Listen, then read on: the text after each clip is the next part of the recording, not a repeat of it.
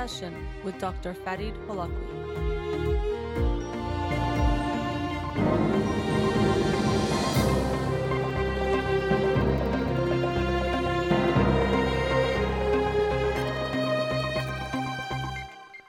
Good afternoon and welcome to In Session with Dr. Fadi Tolakwi. I'm your host, Dr. Fadi Tolakwi, and I'll be with you for the next two hours here on Radio Hamrah. Studio number to call in 310 441 0555.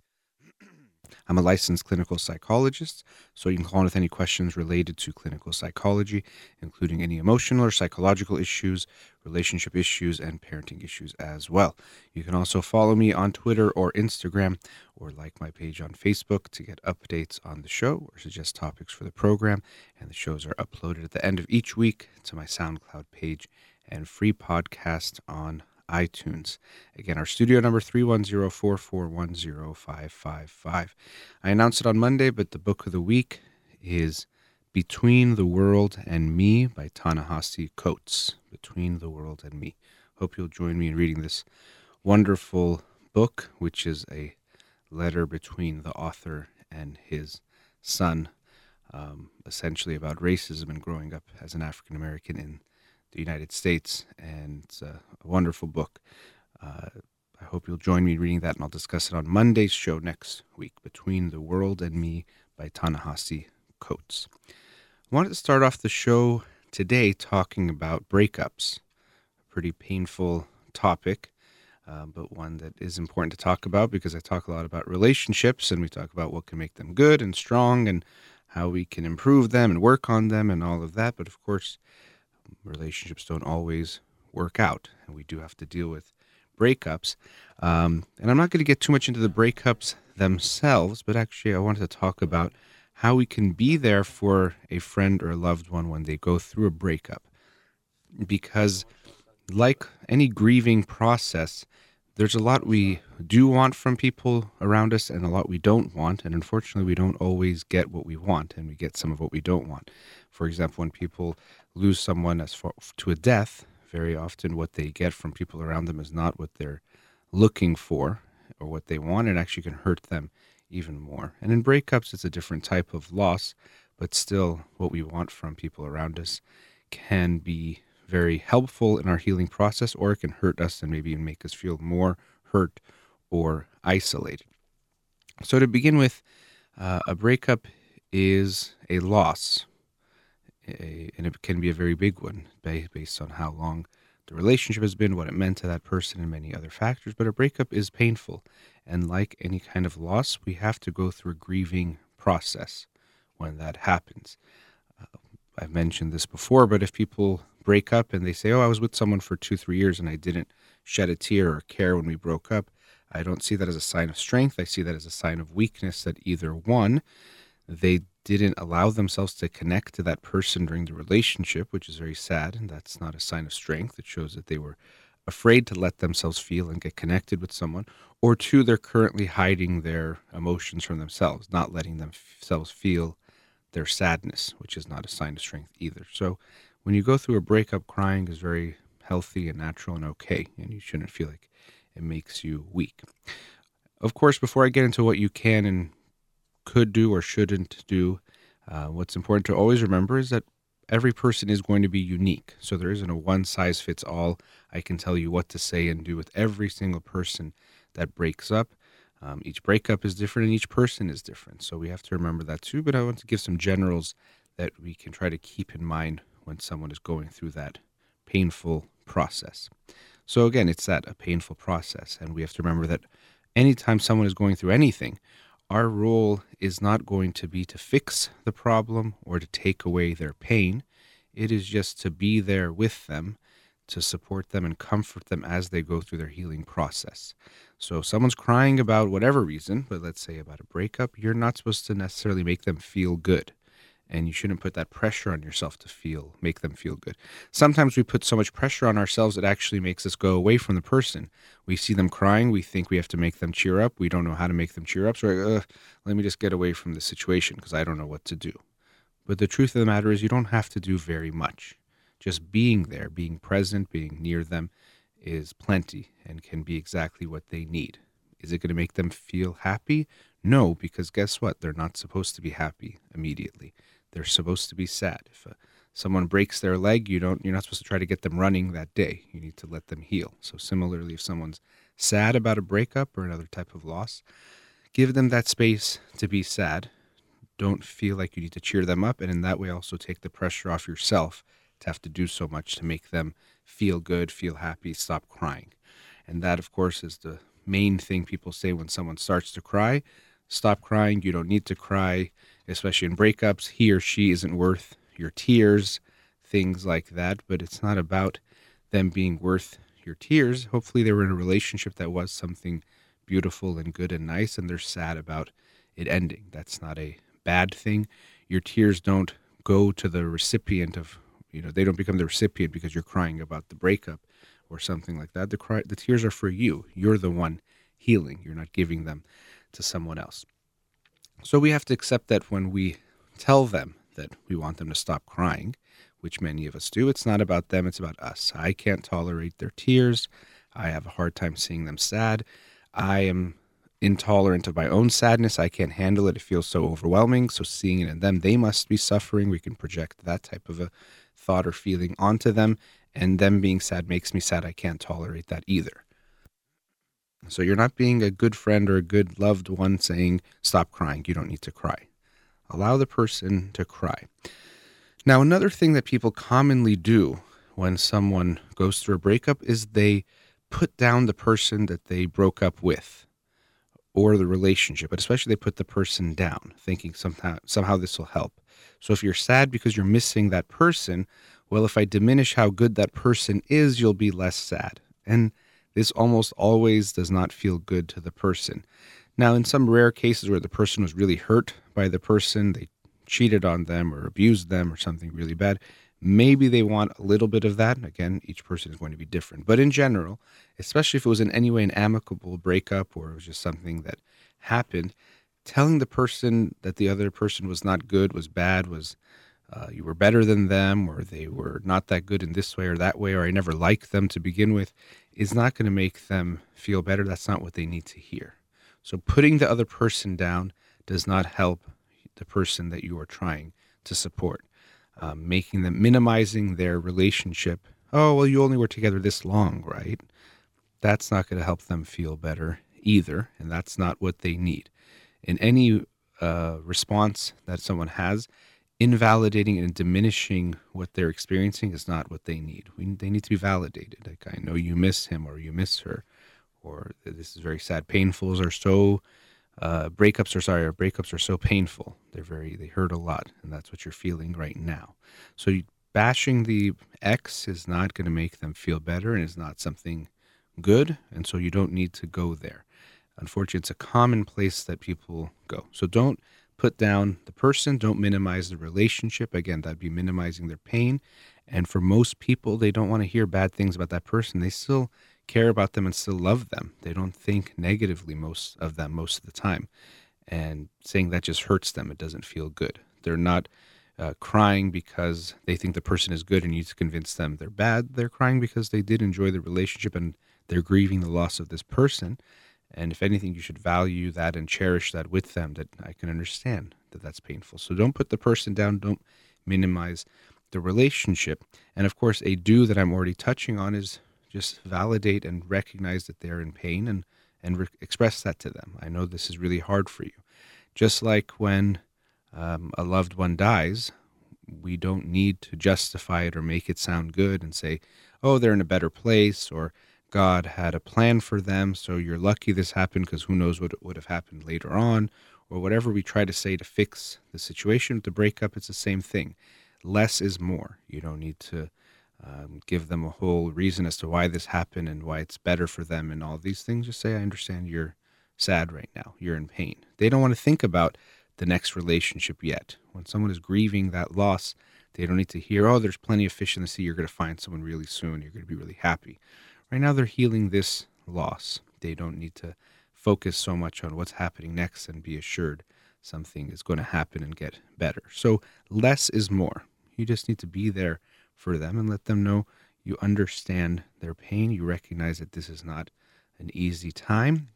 And then also, as I mentioned before, you want to see what they want from you. How can you help them? Some people might actually say, right now, I don't want to talk too much about it. Maybe we will later on, but right now, just maybe cheer me up. Let's go do something to at least a little while take my mind off of it. And that can be okay. Now, if they completely avoid it and never get to the feelings and never talk about it, that can be unhealthy. But sometimes they can be too emotional or too overwhelmed to talk about it at that time. And we don't want to go to the other extreme and force them that no, you have to talk about it now. You're sad. You have to get it out now. You have to release it now. Sometimes they might not be ready and they can let you know. So, as always, we want to check in with the person and say, hey, what can I what can I do or how can I help you the best? Maybe they need to go see a movie, relax a little bit, go for a massage, go for a walk, whatever it might be to, to relax a little bit. And then later on, hopefully, deal with the feelings a little bit more with you or with someone else. And related to that, sometimes if it's a painful enough breakup and you see that they could need some more help than what you can provide, offering therapy is not a bad idea. Not you offering it yourself, but offering that idea that going to a therapist can be helpful. Sometimes people go in for a very specific reason to therapy to get over, let's say, a breakup, and it can be very helpful for them and can make it a lot easier. I've heard of many people do that, and I've had many people do that with me as their therapist as well. And sometimes they go in and they talk about the breakup and they think that's the only thing I want to work on, but our relationships issues um, are, of course, going to be very connected to a lot of our deeper issues. So getting over that one thing is going to be connected to other things, and they might recognize, you know what, I actually want to continue therapy and to go through this process now and look at other things that are going on in my life and get some help. So we want to do it in a gentle way. People react differently when you mention therapy to some people because of the stigma. They think you're telling them they have a problem or um, some, they're crazy or things like that. Or they might think you're saying, you can't handle them, so you're sending them away. So you can let them know I'm still here to talk to you always as a friend, but I know that therapy can be very helpful, and maybe that can be helpful for you at this time. So you're letting them know that there is more help out there, but I'm still here. I'm not sending you away. So, bottom line, and one thing to take home is you don't need to fix the problem as you never need to fix anyone's problem. You are not responsible to make that person feel good. And in this case, they need to feel sad for a while. That's what healing is. Grief is a process where you do feel sad, you do feel hurt for a while, and through that, you actually heal the pain and also come through it stronger. But we have to let someone go through that process.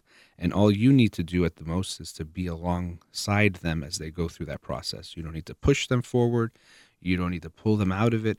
You need to just be alongside them, walk on that journey as they are healing. And in that way, you can really help someone who's going through a breakup um, in the best way that you can by being a supportive, loving friend or family member in that process. We don't need to tell them they shouldn't be sad. They don't need to be sad. It wasn't that big of a deal or they weren't that good.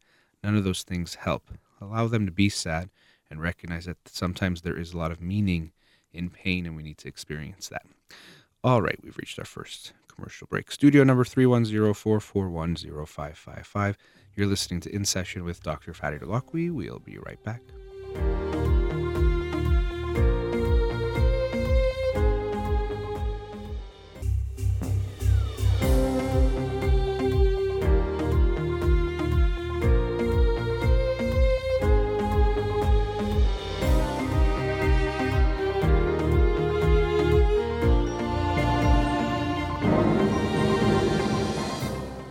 Back to In Session with Dr. Fadi Dalakwi, studio number 310-441-0555. Uh, this weekend on Saturday, I went to the Hollywood Bowl to see the Muppets Take the Bowl. It was a really fun show. Um, thank you to Kia and Pego who got the tickets. Uh, it was a very nice evening. and really enjoyed the show. I earlier in the day had I threw out my back, or I think that's what I did. I don't know what it was. Really hurt um, my back and couldn't stand up straight and was in a lot of pain and still am in some pain, but doing okay. Um, but the show actually was a nice distraction and I definitely enjoyed the show. And if you've ever seen the Muppets, I, I remember seeing them since I was a kid. It is a they are a fun bunch. But one thing that was interesting, you know, the show was like a variety show, different things were going on, and a lot of the things were just very weird and out there, and some of them I would say hit and some didn't. Sometimes I was laughing, and sometimes I wasn't really sure what was going on, but it was still fun. But something I like about the Muppets in general, and I liked about the show that I was thinking about and thought it was worth talking about today, is that there's an all inclusiveness about the Muppets, and also this idea that you can be weird and different and it's okay and it's accepted. They're all eccentric in certain ways and they're different in in different ways and and you see that in the different characters and how they act things out. But it was just a reminder to me and that's something I really liked and especially I like that it's it's something that kids and adults can both enjoy but it goes to kids of accepting just be who you are even if you're different or it's a little bit weird that's okay and i think that's a, a good message and one that we don't often think about or allow for ourselves and for our kids. And I want to talk about that because we think we're supposed to raise kids to be a certain way, to make them fit the mold, or else we think, oh, they're going to get, they'll be embarrassed, or um, they're going to look bad, or you know, things aren't going to be good for them unless we make them become a certain way. And to a certain degree, this is something we as a society have made something important. You need to be a certain way, and if you're not, it's not a good thing and we have to make you be this. But it would be so much nicer if we all lost that idea or didn't recognize that as the truth because it's not. What's better is to allow people to be who they are and to express that. And actually, then we all benefit when people would do that.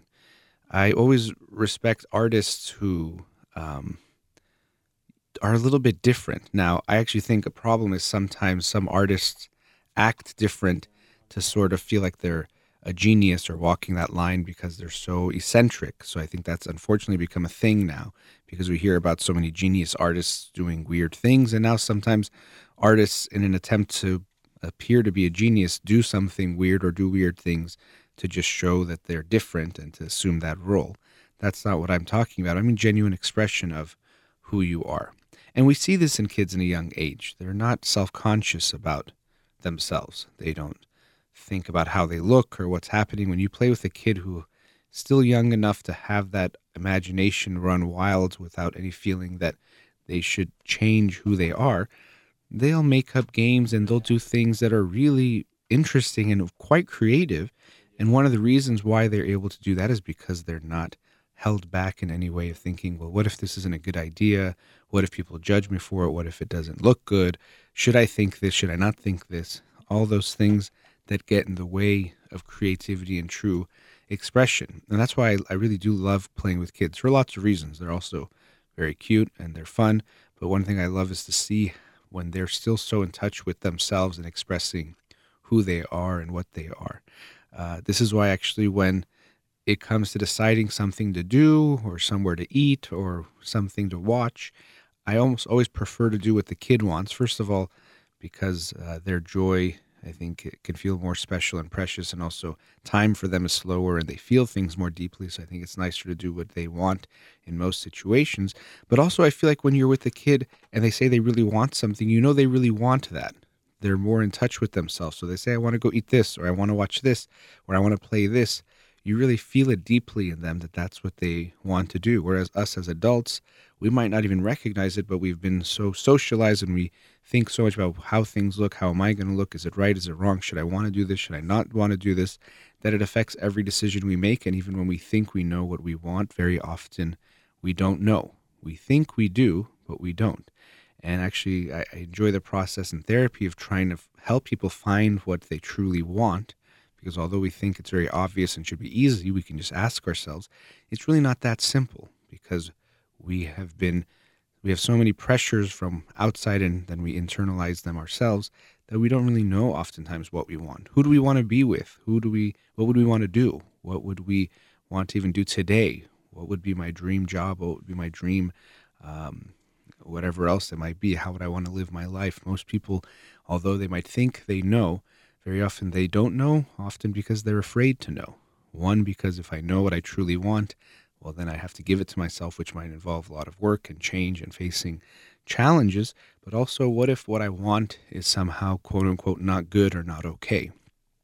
I would be judged by it or uh, even judge myself for it. So we often choose the safer road of not even knowing what we want or what we would want to be or do. But when we go back to kids, we they come into the world with this out that self consciousness. Sometimes it's even because of their egocentricity. They're so in their own mind, they can't think so much from the other person's perspective of how it might look, and they're so stuck in that. So, in a way, it's because of that lack of awareness that they have at that stage that they don't feel that way, that self consciousness. But unfortunately, we as adults in society, we start to instill that in them that you shouldn't be a certain way or you are going to embarrass yourself if you do this or this is a should or shouldn't kind of a situation and this is right and wrong and because I said so this is what you should do and this is what you shouldn't do.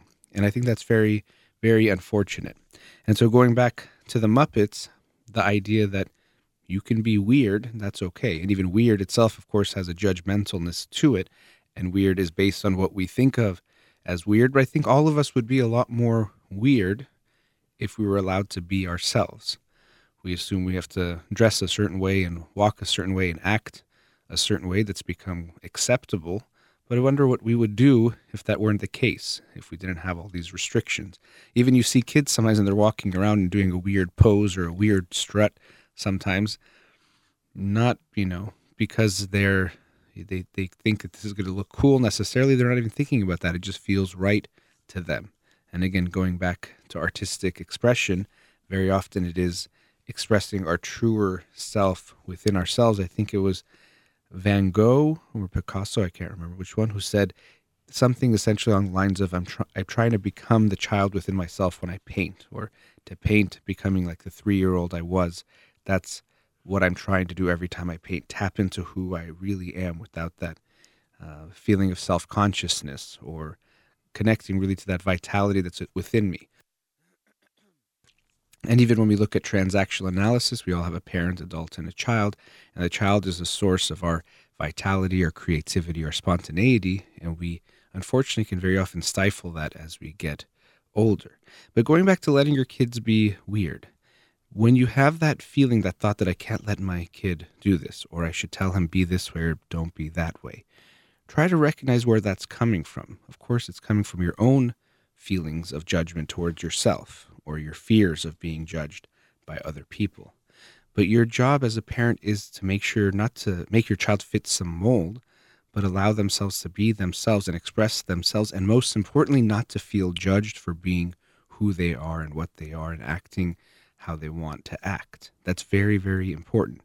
That, yes, sometimes we think I have to tell him not to because they're going to get judged outside, but unfortunately, you're the one that's judging them now and making them feel like even mommy and daddy doesn't like who I am mommy and daddy don't think I'm good how I am. So you don't want to send them that message. You want to let them know, okay, you want to do this, let's do that. And I love, and I mention this all the time when you go to, you know, you're out in public and you see a kid not on Halloween but wearing a costume. You know, they're dressed as Batman or Superman or in a ballerina outfit, all the way, you know, head to toe.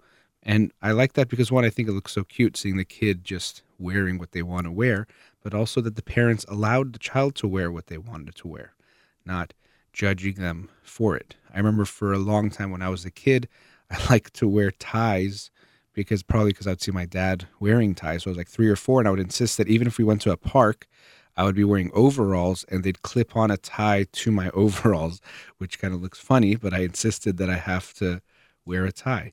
And I like that they let me wear the tie and they didn't think, oh, it's going to look bad. We're at the park. You shouldn't wear a, a, tie to the park, so don't wear a tie. Why can't you wear a tie to the park? And so they let me, and I think that's great. And as parents, I hope you can remember that, that let them do what they want to do. Your kids actually have it figured out a lot better than you do a lot of times, and let them be themselves. I think it's quite refreshing to see a child who uh, is expressing themselves in that way, being who they want and what they want to do. And that's why I think playing with a child for all of us, when you really let yourself get into it, is such a good feeling because through them you start to connect to that own child within you. And I get to do play therapy with kids, and I enjoy the process so much because they really take you into their world and in their imagination, and you get lost in it with them, and you remember how nice it was to just let yourself think without judging what you think. And speaking of judging what you think, this is a big theme in meditation and mindfulness that when we're meditating, you're trying your best not to think, or essentially trying to focus on your, let's say, breath and stay focused there. But you know that thoughts will come to your mind. But the important part is that you look at them with non judgmental awareness. So they come to your mind and you can think, oh, I'm thinking about my meeting tomorrow, or I'm thinking about what happened yesterday. And rather than judging yourself for having the thought or judging yourself even for thinking, I know a lot of people, they try to meditate. They said, oh, I stopped because I wasn't good at it. I kept thinking about things. And it's like, that's okay. Even the process, you approach it with non judgmental awareness that I'm not going to judge myself for having thoughts. That's kind of natural. It's going to happen. And I'll get better at it over time of pushing the thoughts away but that it's okay to have thoughts pop into your head, but also that you're not going to judge yourself for the thoughts that you have. Why am I thinking about that? Why am I not over this? Why do I worry about things? Why am I thinking at all? That's not the approach we want to have. It's more of a non judgmental awareness. And when you take that, it's not just about when you're meditating, you bring it to your life. And as parents, we want to have that with our kids. And of course, if there's something with their health or something significantly wrong, we don't want to ignore them when they're in pain or if they're suffering or if they need to see a doctor for some reason. So, with non judgmental awareness, it doesn't mean you're ignoring them or neglecting them.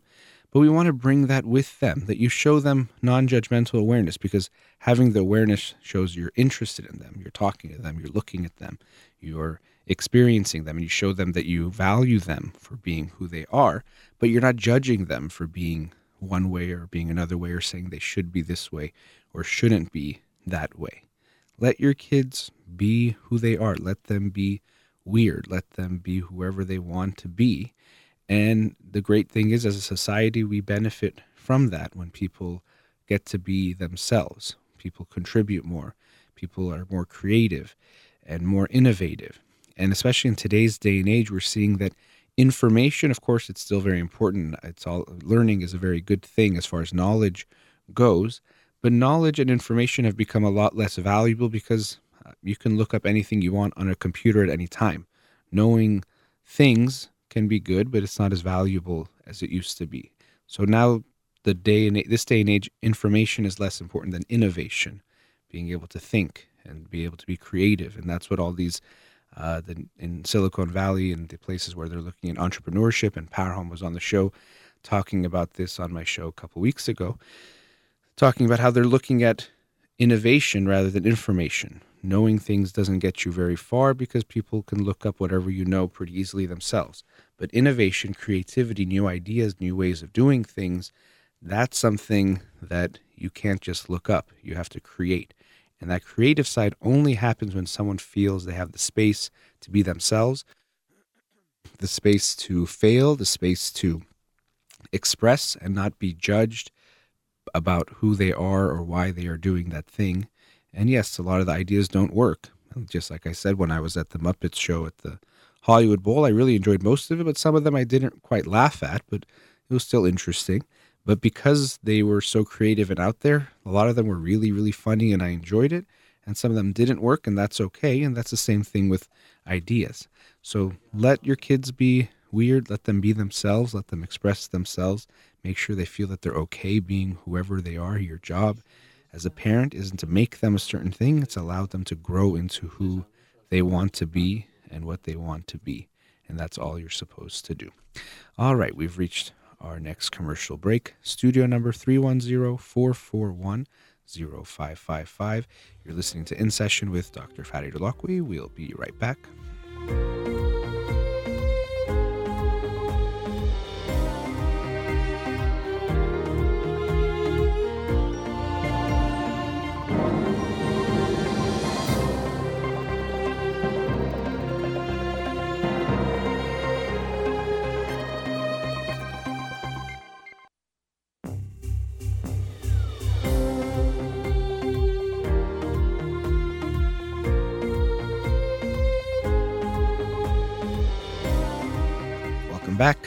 Studio number 310-441-0555.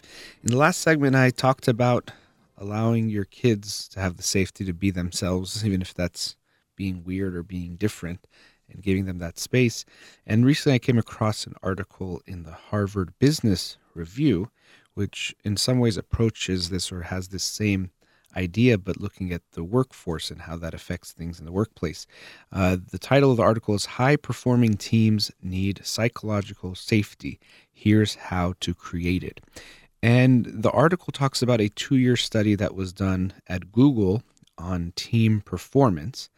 And they found, as the person who was the head of industry at Google says, Paul Santagata, there's no team without trust. And they did a study looking at how which teams are performing the best and they found that the teams who had the best performance overall they had one thing in common, and that was psychological safety. Now, what that means, as they put it, the belief that you won't be punished when you make a mistake. You have to have that psychological safety. So, they've done other studies that show that when you have that this psychological safety, it allows for moderate risk taking, speaking your mind, more creativity, and as they put it, sticking your neck out without fear of having it cut off, having that kind of a feeling where you can be comfortable. Now, sometimes people think to get the best out of your employees and workers, you have to make them feel scared or have that fear in them that they're going to lose their job, push them, make them compete with each other in uh, negative ways, and make it kind of a winner takes all kind of a feeling. We think that's the mentality that's going to work. And for many years, that's what people were doing. But now the research is showing us that that doesn't actually work. Because what happens is when you create that type of an environment um, where it's combative and everything is kind of a winner takes all, a win lose type of a situation, although it's in the workplace and we think, well, everything is calm and okay there, maybe we just make it more intense. What you're doing is you're triggering the flight or flight response in the brain. The brain doesn't take it just as a you know intellectual debate it becomes like an actual fight or it becomes an actual life or death type of a feeling and this means a kind of an act first think later as they talk about it in the article where you're going to be trying to just win almost at any cost rather than trying to think things through but when we actually create psychological safety when people feel comfortable to be themselves and that it's not going to be so adversarial this actually leads to things like become, people becoming more open minded, resilient, motivated, and even more persistent because they feel safe. And it also leads to people being more creative. Uh, this is similar to what I was talking about in the last segment with our kids, but if you're in a workplace where you're trying to have innovation and you want new ideas, if the person feels like if they come up with a bad idea, they're going to get criticized, put down, made fun of, embarrassed, shamed in front of their fellow employees, how comfortable are they going to feel really going out there, going out on a limb, coming up with something creative? We need to create that safety, that comfort that you can say something that's going to be wrong sometimes. Uh, if you're coming up with creative ideas, almost by definition, some of them are going to be bad. They're not going to be very good. Just like I said with the Muppets, some parts were hilarious. Some parts I was like, what's going on right now? But, and maybe someone else found it hilarious, of course, too. But at the same time, without taking those risks, you're not going to make advancements. You're not going to innovate. So, in the they put an article when the workplace feels challenging but not threatening, uh, teams can actually do something that might release more oxytocin, which is uh, a neurotransmitter that re- is related to trust and trust making behaviors. So we can actually create trust within our workforce and the team that we're working with, and that can have a huge impact. So they go into six different ways to help promote psychological safety uh, within your team, within your work team. So the first one is to approach conflict as a collaborator, not an adversary. So when you're working with someone, even if you have differing opinions, we don't make it win lose. We hate losing and we love to win. And when we make it win lose, then we just feel like we have to win no matter what rather than trying to come up with a desirable outcome. Sometimes, actually, if we talk it through, we see we want to do what the other person wanted to do. But if it becomes win lose and my reputation is at stake and the way I'm going to look in the company is going to be totally dependent on whether my idea goes forward, well, then I'm going to fight for my idea even if I realize it's wrong. And that's the problem. When we have this cutthroat type of a, uh, environment, people don't try to make the best choices, they try to win. And when they try to win individually, the whole team doesn't win together. So we don't want to have this me versus you type of feeling. It's a we feeling. It's not about my idea being the winning idea. It's about the best idea becoming the winning idea. One um, concept that's related to this when we're looking at consultation in general or discussing things is that when I come up with an idea, as soon as it leaves my mouth, it's no longer my idea, it's the group's idea. It's not my idea is winning or losing or they're changing my idea. It's that I say this and now it belongs to the group. It's not mine anymore. We might tweak it, we might change it, we might throw it out altogether. I might even actually say, you know what, my idea is not that. I don't think that idea that I suggested is good because I think this one's better when I don't have that attachment to it. But when we have an environment that we have to win, and we want to make sure we get the credit when we don't have that psychological safety, then I'm going to fight to make sure my idea becomes the winning idea, even if I don't think it's best. The second one they say speak human to human, meaning that we see each other as equals, and we actually even see the person as they put it as just like me. And this could be even if you're not on the same team and you're um, on opposing sides, this can help us in creating empathy and understanding uh, and recognizing that we should have respect for one another. But as they write it here, you can remind yourself things like this person has beliefs, perspectives, and opinions just like me. This person has hopes, anxieties, and vulnerabilities just like me. This person has friends, family, and perhaps children who love them just like me. This person wants to feel respected, appreciated, and competent just like me. This person wishes for peace, joy, and happiness just like me. And when I hear that, it reminds me of things I've talked about on the show when we're looking at negotiations, even between countries. And we know that people, when there's wars or we're, you know, at some kind of um, a disagreement with someone else in another country, we dehumanize that other group. We don't say they have loved ones and families and they're good people. We say they're evil and they're bad and they're they're nothing like us, but really they are. So it's a reminder that when you're trying to actually communicate with someone else, and even if you're seeing things very differently, that although you might differ on this idea, overall you're both human and have lots of similarities, and it's just this idea that you might disagree on. We're, very similar, we just see this one thing different. We're not enemies or two different people or even two different types of beings. We're just two individuals who are similar but are having a disagreement at this time, and let's see if we can work it out. So, the third one they say is to anticipate reactions and plan counter moves. So, that means is that when you're interacting with other people in your team, you start to think about how they might respond in advance. This makes you less reactionary, waiting less to just see what happens. You actually start thinking about, you know what, when I bring up this feedback, maybe they're not going to like it very much. So I have to be ready that they might not like it. And he or she might respond in a certain way rather than saying, well, I don't care what they think or feel. I'm going to tell them what I have to say. So you can anticipate what they might be thinking um, beforehand. Also, the fourth one, this is very important and it deals with relationships in general. Replace blame with curiosity. So rather than figuring out who's wrong to then put the blame on them and to make them feel bad, it's more important to focus on, well, what's going on and let's see if we can understand it better. And the reason why I said it relates to relationships, even in this article, they talk about John Gottman's research um, in general, looking at blame and criticism and how they reliably escalate conflict. When we start to blame someone else, say, you're the problem, you're at fault, they have to defend themselves. Those are fighting words, and that means I have to now fight with you.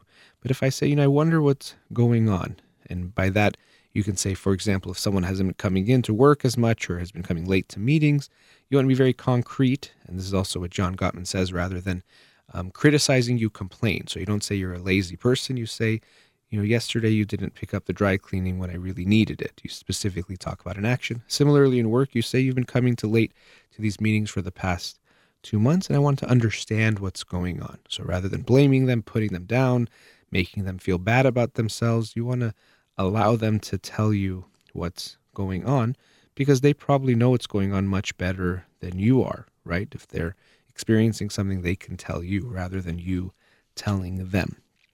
The fifth one is ask for feedback on delivery. And this is something that a lot of um, a boss might have a hard time doing and not realizing they can or should do this, but asking the person even what worked and didn't work in my delivery. How did it feel to hear this message? How could I have presented it more effectively? And in this way, you allow the people you're talking with to feel that what you're saying isn't something that has to be this way and this is the only way it can be. And also showing that I recognize that I can grow and improve myself and I want to understand how it felt for you. And this can increase the trust that the workers have in their leaders when they feel like, okay, um, they're acknowledging that they're not infallible. They make mistakes and they care about what I have to say. They care about my feedback, and that makes the person feel very good and also helps you grow as an individual too of what works and what doesn't work, what hurts people, what doesn't hurt people. How can I say things in a better way? But sometimes the boss thinks they have to show a sign that I don't make mistakes, I don't doubt myself, I judge things and I go forward and I don't care what people have to say. But the research shows us that this does not help.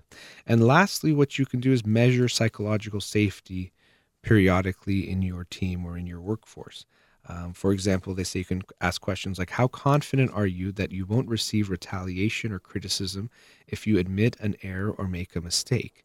And this is really important if we look at things like Enron or other scandals where organizations became very unethical in their actions.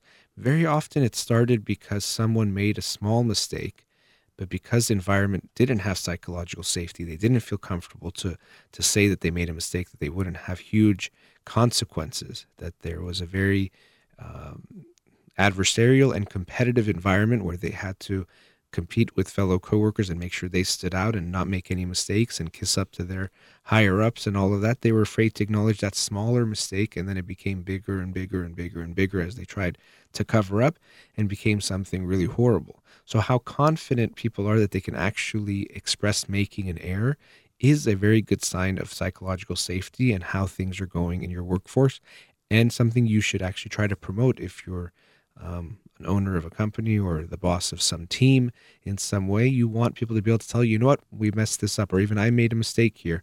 I forgot to do this, or I did this wrong, before allowing it to become a bigger mistake that causes you bigger problems down the line making them afraid to make mistakes, which is what we sometimes think is a good thing, make them feel afraid to make a mistake so they don't make them. Well, that doesn't work. As human beings, we're going to make errors, we're going to make mistakes, and we want people to feel comfortable to express those things.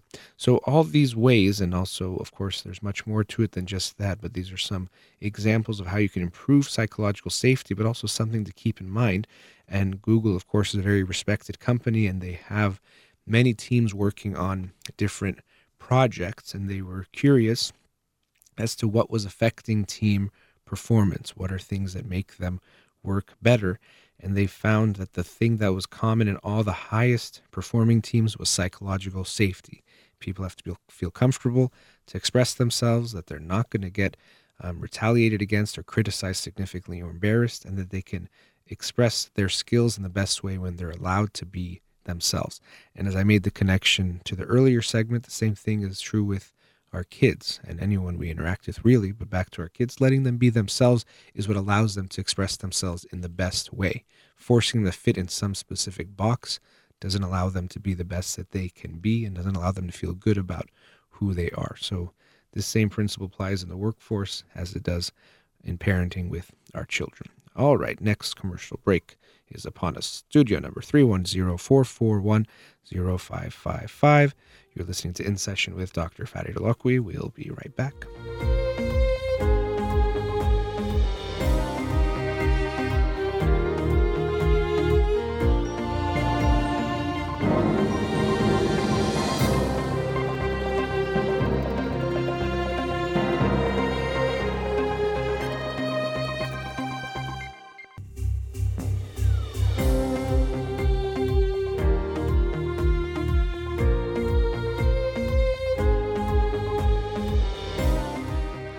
Back to In Session with Dr. Fadi Holakouee. So I was talking before about psychological safety in a team and also uh, as a parent allowing yourself to or allowing your children to be themselves.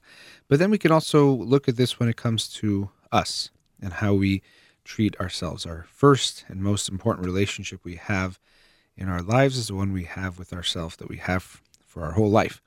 And when we want to get ourselves to do something, again, we can have this principle that I was talking about in the last segment that we use with employees that you have to make them afraid. You have to make them afraid to make mistakes, make them feel bad for making mistakes. And we think that's the way to get the best out of them. If I want my employees to work hard, they better be so scared to make a mistake that they don't do anything wrong.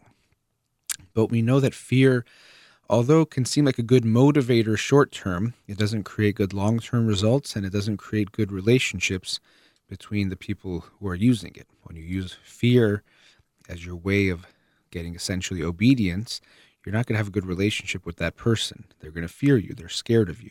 So if that's your kids, if you think I have to make them afraid of me to make them act the way I want them to act, first of all, you're not supposed to have that happen anyway. But if you want that to be what you do, they're not going to feel a lot of love from you at the same time.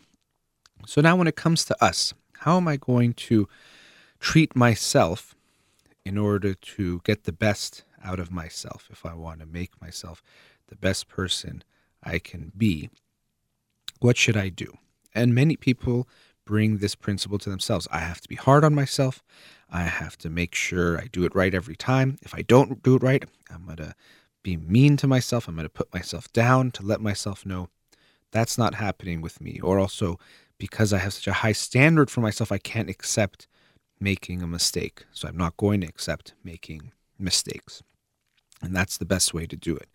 And this is exactly the argument I hear from lots of people when I bring up the topic of self compassion, being kinder towards yourself, which itself is a topic that's hard for people to talk about. Even in therapy, sometimes we try to explore someone's relationship with themselves, and they're like, I don't even know how to answer that. What does that mean? How do I treat myself? How do I interact with myself?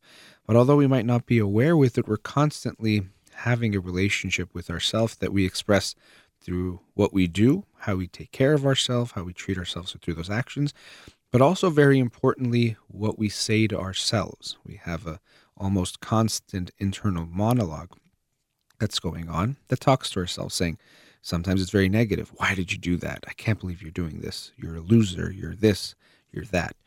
Or it can be more loving. Oh, that was good. Way to go. Or, ah, it's been a rough day, you know, but you got through it. That's okay. Let's let's see what we can do now to feel a little bit better or what should we do to feel better now. So we have this constantly going on. And what we do in these interactions, in these moments with ourselves, is very important in how we're going to act. So, going back to this idea of being hard on ourselves, and I think many people say this with pride. We know that it's almost a good thing to say I'm my biggest critic. People always say that. Or I'm so hard on myself. Oh, I'm, I'm so hard on myself. If I make a mistake, believe me, I don't accept that at all. And we think that shows, again, my standards. I'm such a good person. I'm so smart. I'm so capable. I expect so much out of myself because I'm that good. So it's kind of a way of showing off. You know, we wouldn't feel that someone says, Oh, I'm so nice to myself. I really try to be kind to myself. People say, Oh, that's weakness. But when we look at research on willpower and on people achieving their goals, and in the book, The Willpower Instinct, I talked about that. And she mentioned that the research shows very clearly that when people are hard on themselves for things that involve willpower, when they're trying to, for example, let's say quit smoking or go on a diet or let's say study a few hours every day, whatever their goal might be, the research shows that actually when you're harder on yourself, you're more likely to slip back into the bad behaviors again. It does many things. One is it creates a cycle. So, let's say someone doesn't want to drink and then last night they drink and they wake up the next day. The person who's loving with themselves might say something like, "Oh, you know, you you slipped up again, you relapsed. This isn't good. I don't want to do that." But relapses happen and it's you know okay i don't want to do it again but it's okay and i want to do better today now what can i do to do better and they can be compassionate again when we say compassionate we're not saying be um, I, permissive or in a way that's oh you did a great job you deserve to drink who cares it doesn't matter that's not what we're talking about because that's not being loving toward yourself because you did something that was harmful to you so the loving person recognizes how, how it recognizes how it could have been hurtful but doesn't beat themselves up over it the other person tells himself, I can't believe it. You're an idiot. You have no willpower. You're weak. You're the scum. You're this. You're never going to make it. no one's going to love you, whatever else they might say, in all those negative ways, and think that, oh, good, look how hard I'm being on myself because I'm so, uh, you know, I have such a high standard for myself. The research shows that that person is more likely to drink that next night. Why? Because now they've created this feeling of shame, these negative emotions. And what's the easiest way for them to deal with those emotions? Unfortunately, drinking again.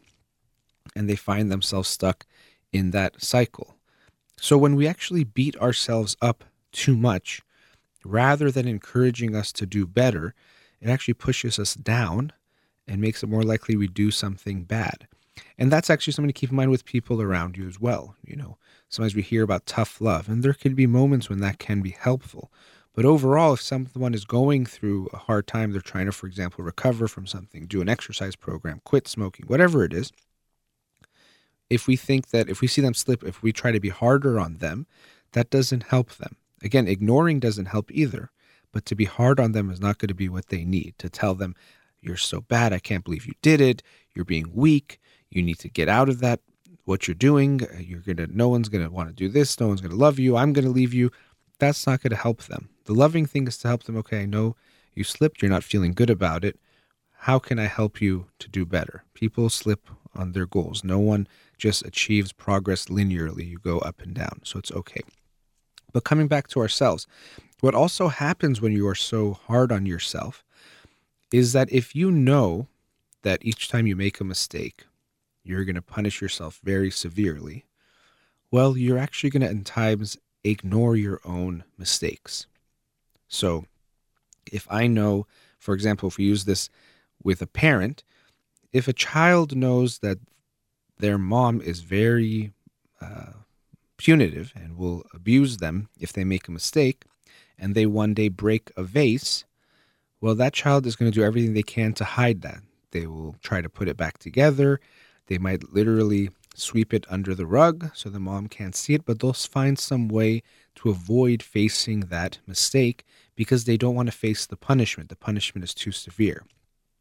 Now, on the other hand, you have a mother that might get upset, but the child feels like my mom loves me. I feel safe with her. I feel comfortable with her. So even though I broke the vase, I don't think she'll be happy, but I'm not afraid for my safety, afraid for my life, afraid for my relationship with her. I can let her know. So he might tell her mom, Mom, I'm sorry, but I, I was playing and I broke the vase. And she might get a little upset, but he knows it's not the end of the world. The other kid is going to be too scared to let that mom know. Now, if we take this into our own lives, many people who are too hard on themselves, and the research shows this also, they ignore negative things that are going on in their life. They know they have to go see their accountant because something's not okay with the finances or the way they handled some paperwork. But because they don't want to face a mistake, because a mistake is intolerable to them, because they know if they see that mistake, they're going to have to beat themselves up, put themselves down, and feel so bad about it, they'll ignore it and they'll keep putting it off, sweeping it under the rug, pushing it back, pushing it away and of course, the problem doesn't go away.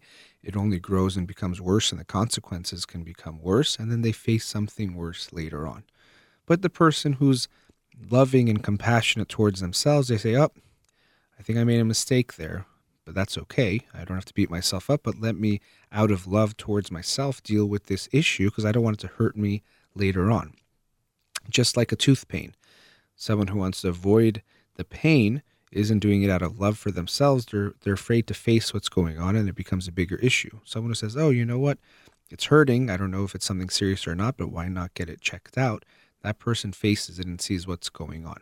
So being hard on yourself, as much as you might think it makes you stronger, it makes you a better person. It brings out the best in you, and it doesn't just it doesn't work. We know it doesn't work. It's not going to bring out the best in you. If anything, it's going to make you afraid to make mistakes. You're going to avoid your own mistakes. And related to what I was saying before, not only will it make you afraid to make mistakes, it'll make you afraid to take risks, afraid to take a leap. If you know that if you fail, and fail, of course, is a subjective term, but if you try something and it doesn't work, that you're going to be hard on yourself, and this goes back to the idea of perfectionism, well, then you're afraid to take a risk. Oh, I shouldn't really try that new thing I was thinking about because what if it doesn't work? oh yeah, that would be so stupid. And you'll convince yourself not even to give it a try. because you know that if you do fail, the way you're going to have to talk to yourself, the way you're going to feel is not going to be very good. So you don't take that chance. But the person who has that self compassion says, you know what, I want to try that idea I was thinking. And if it doesn't work, well, it doesn't work. At least I can grow from it and learn from it. And if it doesn't work, I'm not going to be hard on myself. I actually might even be proud of myself for taking that chance, for taking that risk, which I think is something very valuable and something that we want to encourage both in other people, but of course in ourselves as well. When I was talking about my father's birthday last week, um, I talked about how proud I was of him when he started this radio station, and I still can remember the launch party we had for the radio station. I remember looking at him and seeing him, and I think I definitely felt some anxiety about starting the new radio station, but just looking at him, and I remember I thought, even if it doesn't work, which I'm very happy that it has worked, and it's been great for several years now, but I didn't know what was going to happen. And I remember thinking, I'm so proud of him for taking this risk, for doing this. One, because it was something that he believed in. He really thought he could make a positive impact or more of a positive impact than he was already making by having this radio station that would have programming that would contribute to people's lives in a positive way, but also that he wanted to do this his way and do it the right way, and that he was willing to take that chance. And I was so proud of him for taking that risk. And we want to be that way with ourselves too. Not make ourselves feel bad if we fail, but reward ourselves or be proud of ourselves for taking the step to begin with. We don't know how far we can go until we fail, until you fall. You can't you don't know how far you can jump until you try to jump as far as you can and see, oh, I couldn't make it all that way, but I can go this far. If we're afraid to spread our wings to fly, we won't go anywhere. So we want to be more compassionate with ourselves. And I hope in some ways what I just shared will allow people that think that being hard on themselves is what pushes them to see that it actually doesn't really help. It doesn't work. When we're really hard on ourselves and put ourselves down, it doesn't encourage us to become better. It makes us afraid to fail or to make mistakes or to even face those mistakes that we are being. And to be compassionate and loving on ourselves towards ourselves doesn't mean we take it easy on ourselves. You still push yourself actually very hard, but not because you're afraid to fail or afraid to be bad, but because you love yourself, you want what's best for yourself, and you know that you have even more potential that you can express. So it's not out of fear, it's actually out of love. I want to be the best that I can be because I deserve it. Not I need to become the best or else I'm a loser, I'm unlovable, I'm no good. I know that I can be good, so I'm going to push myself because I care and love for myself. As I like to say, you don't want to run away from a nightmare, you want to chase a dream. And for many of us, when we have this feeling that I have to be good in order to be something, I have to be good or I'm nothing, we're running away from a nightmare, which means that even when we have success, we don't feel very good because we're so afraid to lose it. Because if I ever lose it, that means I'm nothing. Or even deep down, I still feel like I'm nothing. But if I love myself and feel good about who I am, well, then I want to chase my dreams because I feel like I deserve it and I feel I can do more and I want these good things and I want to do good things. But if I don't make it there, I'm not nothing, but I'll continue striving to be better and be the best that I can. And I can live with that peace of mind that I'm good no matter what. So we want to chase our dreams, not run away from our nightmares.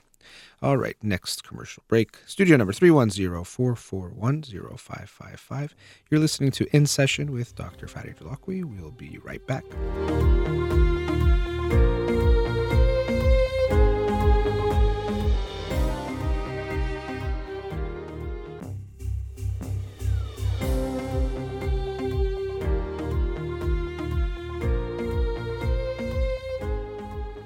Back to In Session with Dr. Fadi Holakouee.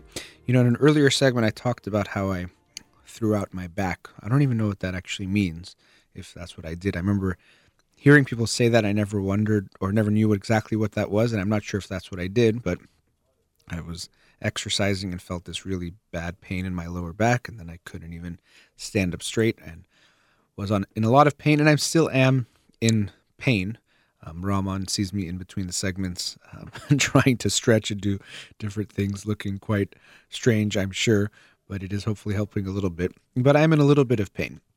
And it made me think about uh, and I've thought about it in these past days about pain and also our health and things related to gratefulness that I, I did want to talk about.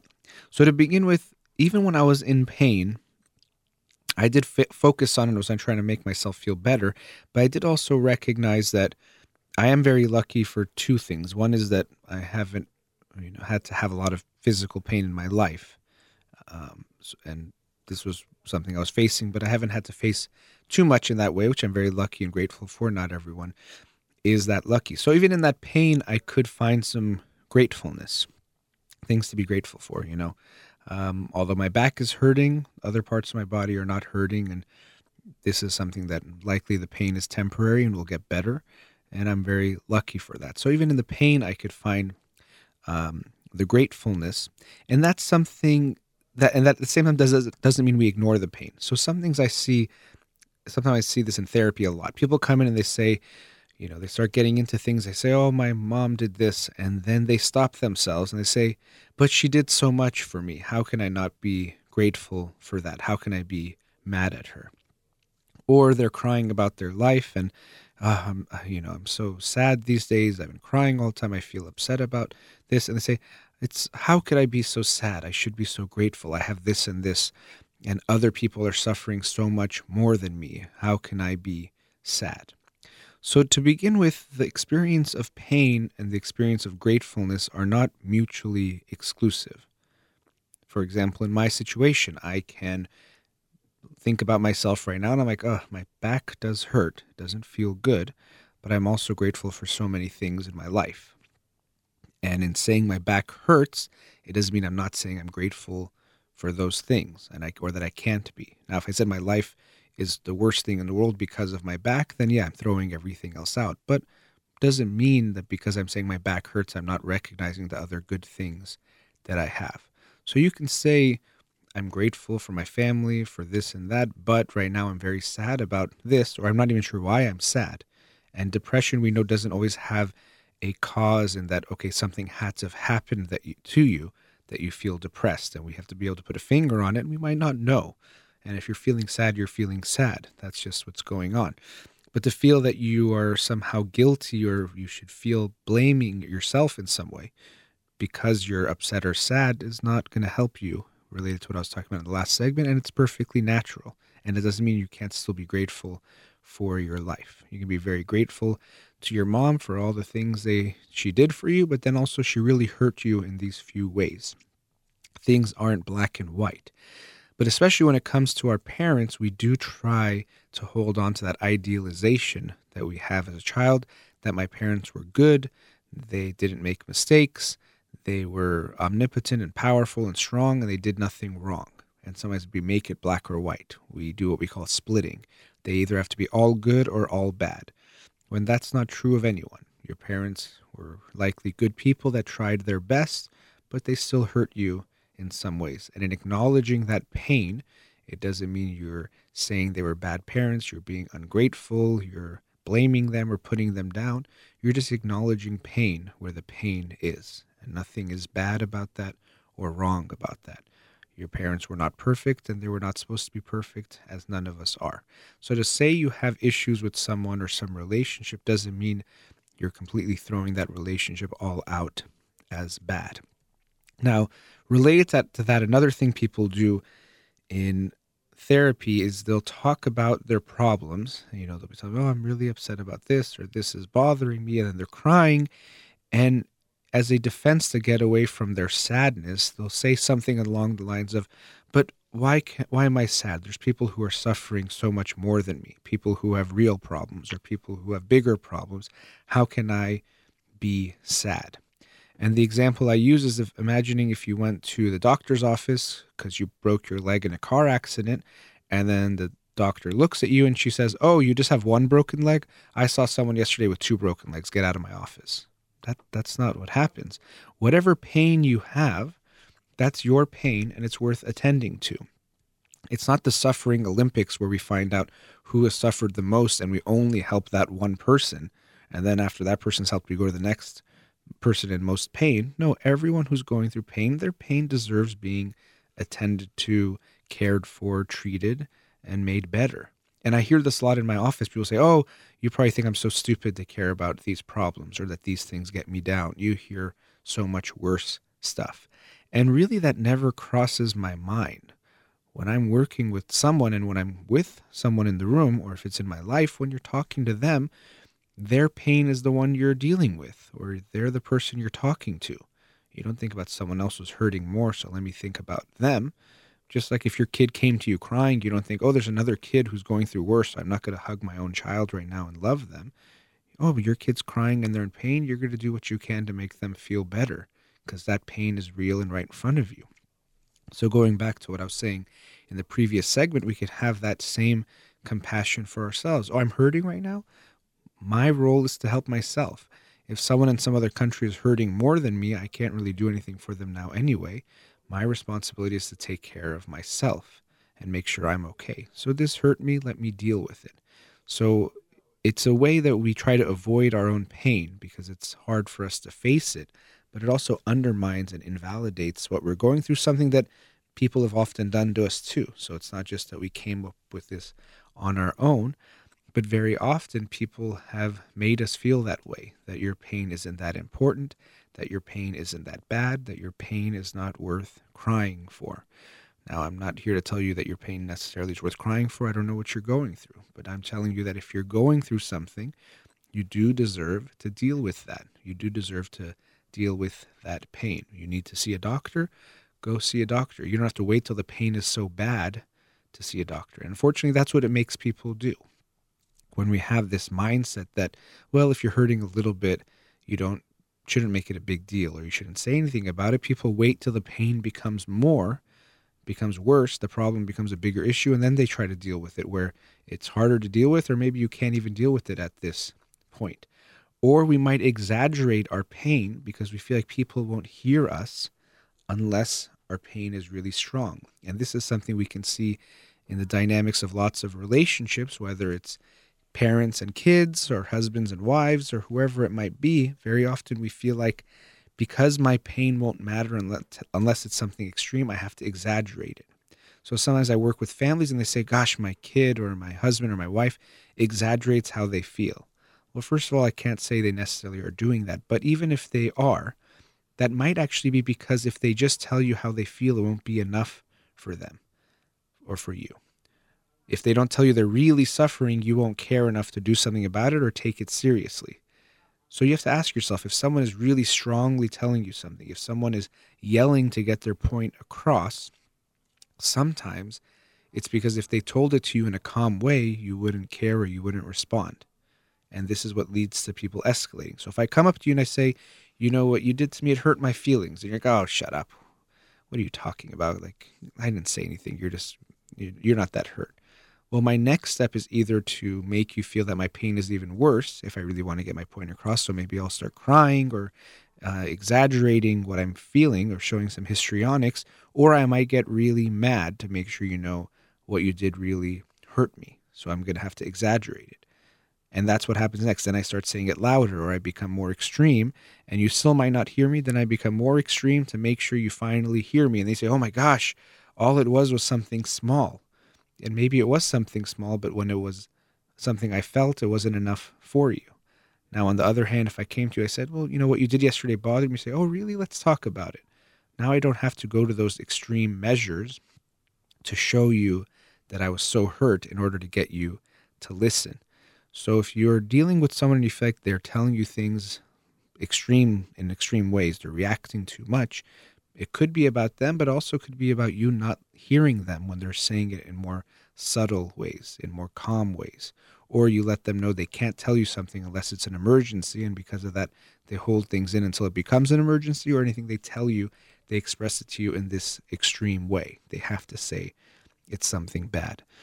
But coming back to ourselves and dealing with our pain, I hope that you recognize that your pain is important, that what you're going through matters, that what you're experiencing deserves your care and potentially the care of others who can help you in that process. You don't need to put your pain away, minimize your pain, or invalidate your pain, telling yourself the stories of maybe it's not that big of a deal, other people have it harder than me, Um, I don't need to do anything about this. It'll go away on its own. And the various things we tell ourselves to either pretend like our pain is not there or because we don't value ourselves enough and think our pain doesn't matter.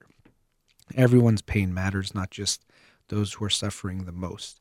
And I'm sure no matter what you're going through, if you want, you can try to find someone who's going through worse.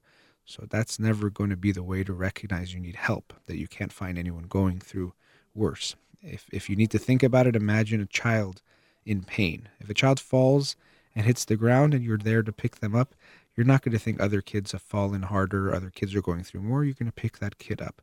Remember that you're that kid too. When you're going through something, you deserve that pain.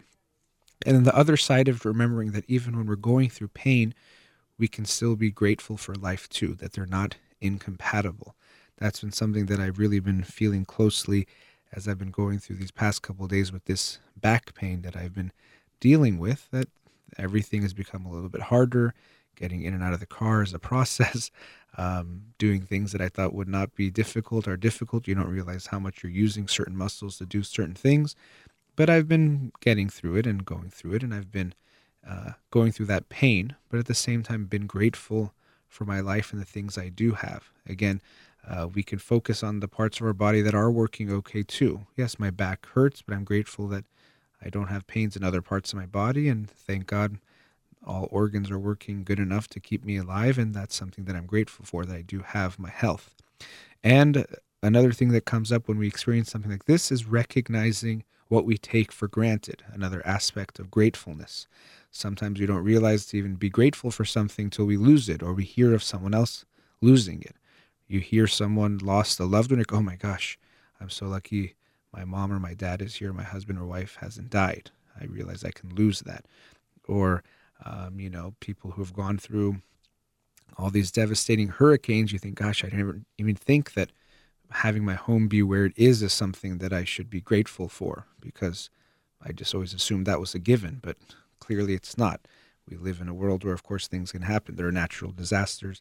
I'm seeing all these articles now about earthquakes in LA. I think everyone is just natural disaster happy and thinking about what can happen, but things can happen and you don't realize what you can have till you lose it. And part of being grateful is turning our attention towards recognizing what we do have. And gratefulness, I know it sounds like this cheesy thing and this kumbaya hippie type of a thing that people who just think a certain way might do, but it doesn't have any benefit. But the research shows us that it could be beneficial for depression and for overall mental health to focus on gratitude and gratefulness, to do something like a gratitude journal where you write down every day things that you are grateful for and actually to do it with the most benefit, you want to come up with new things each day. So if each day you wake up, you say, I'm grateful for my mom, I'm grateful for my dad, I'm grateful for my health, I'm grateful for whatever, safety, and then that's it. Yeah, that might be good, but it's not as good as really looking at your life each day and recognizing what are the things that I'm grateful for today that I didn't mention yesterday, and each day come up with new things. And the gratitude muscle in our brain, not an actual muscle, but uh, if we think of it that way, just becoming grateful becomes stronger and we focus on more and see more positive things in our life. And that's why it actually can be a helpful part of treatment for depression because when we're depressed, the mind unfortunately has this lens of seeing everything in a negative way about the past, the present, the future, about ourselves. We don't have hope. We don't see anything good in the world or in ourselves. But it just forcing ourselves to try to focus on the positive, our mind becomes more aware of the good that we still have and that surrounds us, and we actually can start to feel better. So we can be in pain and be grateful. Or really, if we think about it, we're always having both. There's always some things that we have that are hurting us in our lives or we don't feel very good about. It might not always be as clear as my back pain, which I can really localize and make a specific thing, but there's some things we're not very happy about or we wish could be better, but we also can be very grateful for what we have in our lives too. They're not incompatible. It doesn't make you ungrateful to complain or to feel pain and to talk about it or deal with it, but we have to recognize that we can have both and we want to focus on both and see them both in ourselves and not judge ourselves for either feeling. All right, going into our last commercial break. Studio number 310 441 0555. You're listening to In Session with Dr. Fadi Holakouee. We'll be right back.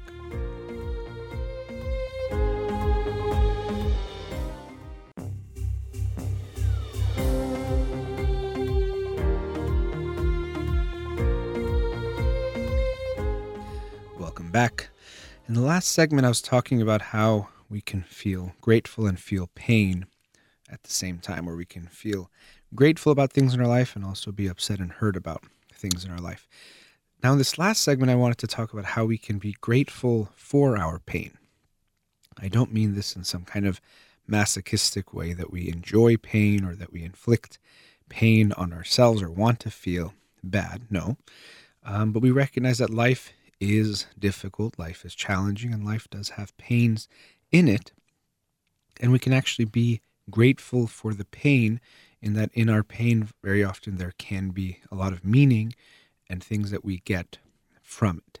So, again, it's not a good thing to have pain. I'm not saying we want to feel in pain or give someone pain to say, oh, they're going to be grateful for this later. No, that doesn't work. But that in our experience of life, we will have painful experiences. And we can recognize that we can be grateful for those as well. In Viktor Frankl's book, Man's Search for Meaning, he talks about how there can be meaning in suffering. That actually, that what he saw was that people who were in the concentration camps, who had some kind of meaning for their suffering, they were able to get through it much more easily than those who did not have such a meaning. So there can be meaning in our pain, and we can even be grateful for that pain. If I look at my own life, I can see these experiences. For example, when I think about being a student at UCLA and studying all night to take tests, when I look back on that pain of being up all night, being tired, uh, being anxious about the test, I actually see that I'm very grateful for going through that experience that was I don't painful might sound like a strong word, but it was difficult and challenging, something I was choosing to do, and that's where the meaning comes in. I one, I was choosing to do it, so I wasn't forced to be studying in that way, and two, uh, it had meaning for me to get my education and to learn the things that I was learning. So I had a lot that I was growing from that, and I was uh, enjoying about it. But also, if I think of more painful experiences like breakups, or um, seeing loved ones going through something. For example, a breakup can be a very painful thing, and that's something I mentioned to start the show about how to be there for someone who's going through a breakup.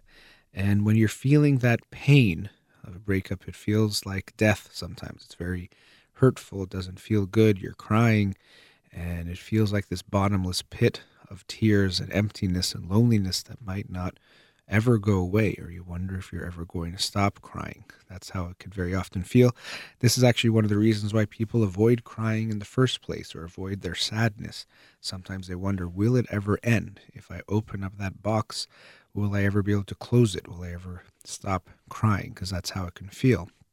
But if I think about the pain I've gone through in ending a relationship, although the pain was very strong, very significant. It hurt a lot. I'm grateful for that pain at the same time because I'm grateful that it showed A, I went through something so meaningful that when it ended, it was hurtful, but also I recognize that in that pain, um, there was growth. Actually, remember the first breakup that I ever went through, and I was crying a lot and I was very sad and I was talking to my dad about it. And I'll never forget it. We were on a train going from, I believe it was New York to Washington, D.C., or Washington, D.C. to New York, one or the other, because it was for my brother's law school graduation, I believe.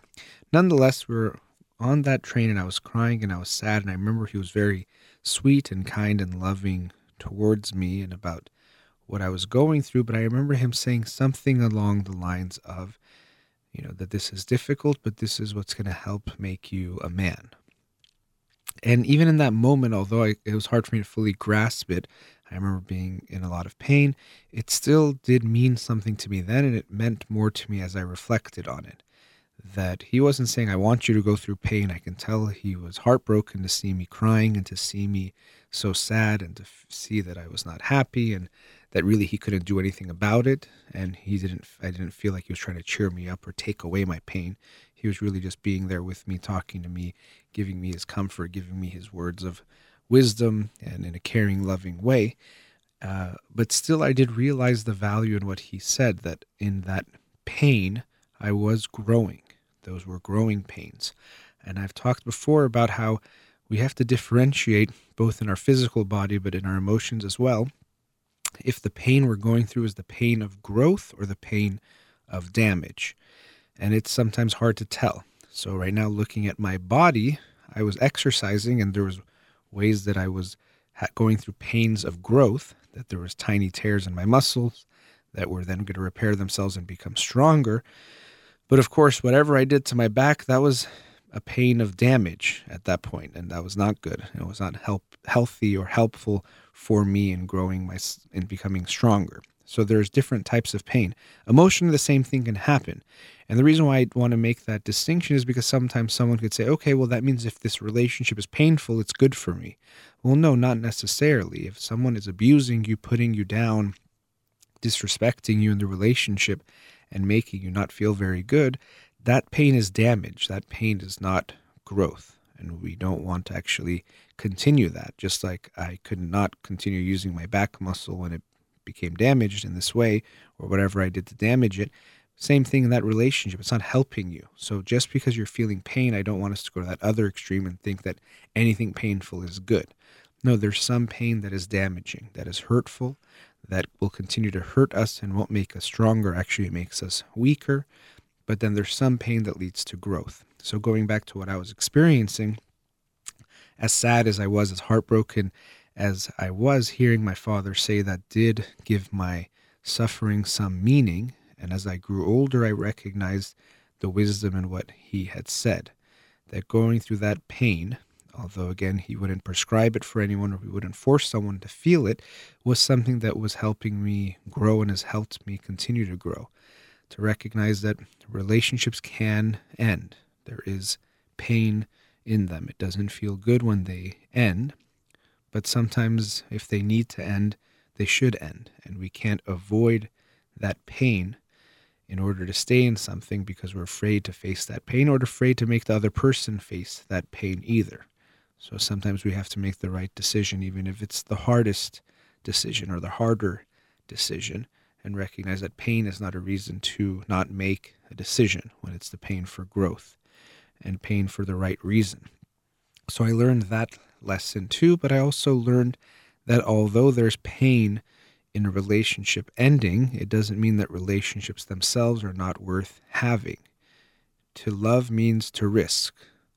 You have to open yourself up to someone. You have to allow yourself to connect with someone. You get close to someone, create emotions and feelings within yourself and with that person, create a connection, memories, um, not just memories, longings for the future, dreams of the future together that you're going to have in the life you might make together, and all those wonderful things that come about when you have a relationship, all with the knowledge that you can't guarantee it's going to last, that you will have it forever, that it will always be there. You open yourself up, you're vulnerable with someone, you share with them of your innermost self without the guarantee, because there is one, that it can last forever. And that's painful. And that's why love is always a risk. It involves some risk to go ahead and do that. But thankfully, although it has that risk, most of us choose to try again, to keep going, and without that guarantee, uh, encourage ourselves to go back out there and try to make it happen because we feel it's worth it. So, in going through that pain, what I also learned in the whole process of it, and especially coming out of it, was that as painful as it was, the pain did gradually become less and go away. I did become more okay. So I also learned that pain was not forever, that the pain of this relationship ending was not going to last the rest of my life, was not going to take something away from me forever, but actually could allow me to grow. And all, not only that, I could already had grown through the relationship and I could take that into my next relationship, which actually made me stronger as well. So I learned what he said was right, that the pain of the breakup, as difficult as it was, was helping me grow into a man, to grow stronger. And our pains, when they are in the right way, actually do allow for us to grow, and we can be grateful for that pain too. I don't mean this to say that when you're hurting, you should tell yourself it feels good or that it doesn't hurt. That's not what I'm saying because sometimes we might go to that other extreme that because, oh, pain feels good, I'm going through this breakup or I'm going through this hard time, it doesn't hurt me at all. It feels good. And that's not a genuine expression of what we're going through, but rather trying to avoid our pain, to not face it. But we can face our pain head on and recognize that the only way out is through. The only way to get through this experience, to come out on the other side, is to face the pain. But that we can still be grateful to have these experiences, even that allow for us to be in pain. So, for the relationships I've been in, I'm very grateful to them that the pain I have was as a result of how good it felt to be with that person, about the connection that I had with them, um, the beautiful moments and memories, and all of those good things. So that reminds me that I'm actually lucky to feel the pain that I would be feeling. I'm lucky to have that pain because that means that I went through something so beautiful that when I lost it, it was hurtful, it was painful. Just like if you lose a loved one in your life, of course, you're going to miss them when they die. So it's not saying don't miss them because you should be grateful, but there is a recognition that as painful as it is, one of the reasons why it's so painful is because you loved them so much. They meant so much to you. The relationship you had was so beautiful with them that losing that is painful. It wouldn't be painful if you didn't care about them, if you didn't have a good relationship with them, if they didn't matter to you. So your tears, your pain, your sadness is an indication that you had something valuable in your life. You had something meaningful. That that person was special to you. That person is special. Losing them hurts because you cared about them and you still want them in your life. So the pain is still going to be there. We don't need to erase it and tell ourselves, well, they're in a better place, so I'm selfish if I'm sad. Well, you can call it selfish if you want. I don't think of it that way, but you're sad because you miss them. Nothing wrong with that. Again, that shows you how much you cared about them and value them. We can't deny that pain. But at the same time, we can recognize, gosh, I'm so lucky to have had someone in my life that it does hurt to lose them, whether that's in a relationship, whether that's to death, whatever, wherever the cause of the loss might be. That feeling that having something that was worth, that was painful to lose, is actually something that we can be grateful for. So we can be grateful for that reason and also that our pain can allow us to grow. And we can grow through that pain if it's for the right reasons and if we try to learn the lessons from it. I think I learned the lesson from my back pain to be very careful when I'm planking that I don't move my body too much because that's what happened when I was trying to look at the TV while I was planking and it didn't quite work out. So hopefully I've learned that lesson and I'll do more things to strengthen my lower back. Wanted to end it on that lighter note, but pain is not always a bad thing. We can be grateful for our pain and we can be grateful and in pain at the same time. All right, we've reached the end of today's show. I wanted to make another announcement about the book of the week because I really hope people read this one. Um, it's a shorter one, it's just about 150 pages if that makes it easier for people to think they can get through it by Monday. But it's by Ta-Nehisi Coates, and it's Between the World and Me. Um, on the cover of the book I'm looking at it right now from Toni Morrison, it says, This is required reading. But I think it's a very good book to read to understand um, what the experience of many people is in this country at this time, something that we can't really ever understand what someone else is going through, but this book does paint a nice picture. Uh, it's a letter from him to his adolescent son, uh, Ta-Nehisi Coates, Between the World and Me. So I hope you'll join me in reading this book, and I'll discuss it on Monday night's show. All right, we've reached the end of today's show. Thank you to Raman here in the studio and everyone listening out there. You've been listening to In Session with Dr. Fadi Holakouee. Hope you have a wonderful day.